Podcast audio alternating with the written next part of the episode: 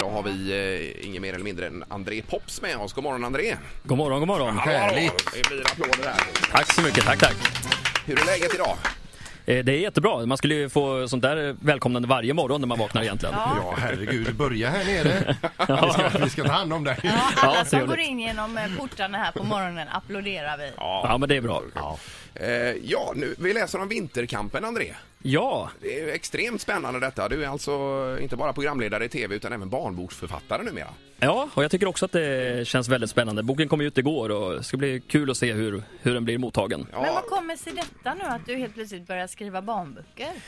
Jag har länge känt att jag skulle vilja skriva något men inte riktigt vetat vad jag skulle skriva. Nej. Och sen har jag varit med mina egna barn på biblioteket och eh, sett att några sportböcker finns det ju egentligen inte. Nej. Ja, det finns de som jag läste när jag var liten, Åshöjden och de här. Och de är i och för sig fortfarande bra, men de känns ändå lite gamla. Ja. Så att då tänkte jag, då måste ju någon göra någonting åt det. Och sen blev jag kontaktad av två killar på eh, Pincho förlag eh, som eh, hade samma idéer och ville skriva en bok eh, för barn som ska eh, inspirera till aktiv fritid och, och till läsning. Så att, eh, då, eh, då blev det en, en eh, vintersportbarnbok som heter Vinterkampen. Eh, Och vad är det för typ av ålder på de här barnen som du riktar dig mot så att säga? Den, den riktar sig till 6 till 10-åringar. Ja. Mm. Och sen har ju jag skrivit den medvetet eh, så att det ska vara kul som sportintresserad förälder att läsa den här tillsammans med sina barn. Så Ja, det, det- finns lite blinkningar sådär mot verkligheten i den. Ja, Men det är ju- det en tjock bok eller är det... Den tar man den är- på en kväll? Den tar man väl på eh, två kvällar kanske, kanske tre. Det, det, beror på hur, hur länge, det beror på hur tidigt man lägger sig och läser tillsammans med barnen. Men Den är på 77 sidor eller något sånt. Ja, ja. Och vad är plotten i boken? Vad, eh, berätta. Ja, det är ju mm, det är två syskonpar som bor på varsin sida utav den norsk-svenska gränsen. De är kusiner. Eh, och så träffas de på sportlovet och hittar en pokal, en gammal pokal i vedboden.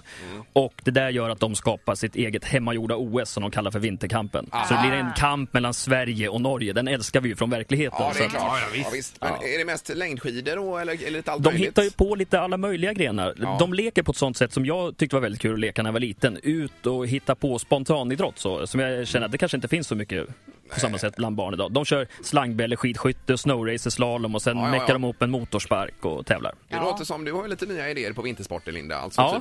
Ja, hon har det. Mm. Ja, ja, backhoppning med skidskytte eh, kombinerat och så vidare. Och Ja. för att lyfta det lite grann. Fast det Ja, det var kan ju bli inga spännande. barnboksgrejer utan det var ju r- På riktigt. verkliga världen. Jag tänkte, Ja. man får ju förnya sig lite kan jag tycka.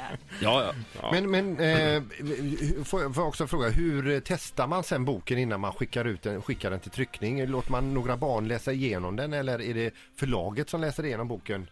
Ja, Jag har lutat mig ganska mycket mot förlaget, men de eh, killarna där har egna småbarn, så de har ju provläst den hemma hos sina barn. det är- Och jag har testat små delar på mina barn också, de här grenarna, bara för att se om de tyckte att de verkade roliga och spännande. Ja.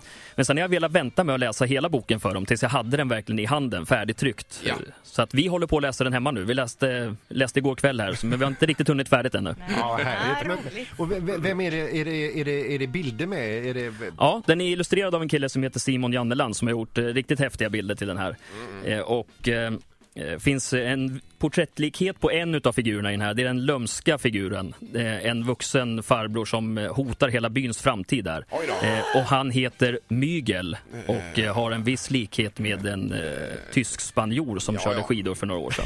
Eh, honom vi brukar kalla för köttnäsan här i programmet. Ja, okej. jag förstår. att man Men kunde, ska man liksom, när man läser hans röst, ska man läsa den som förälder med lite så här farlig och arg röst då? Ja, han ska bygga en Das Megamarknad Eh, Jaha, okej. ja, okej. och hotar hela den här fina bygden, Frostviken där. du, får man bara fråga André, hur irriterad är du på en skala mellan 1 och 10 på riktigt mot det han gjorde?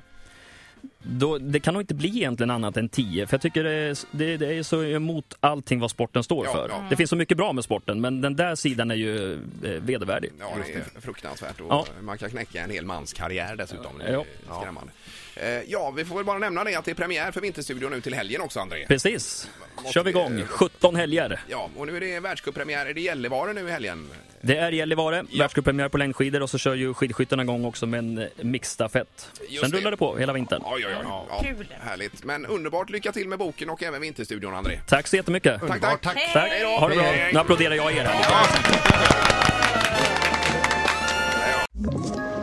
Ett poddtips från Podplay. I fallen jag aldrig glömmer djupdyker Hasse Aro i arbetet bakom några av Sveriges mest uppseendeväckande brottsutredningar. Går vi in med hemlig telefonavlyssning och, och då upplever vi att vi får en total förändring av hans beteende. Vad är det som händer nu? Vem är det som läcker?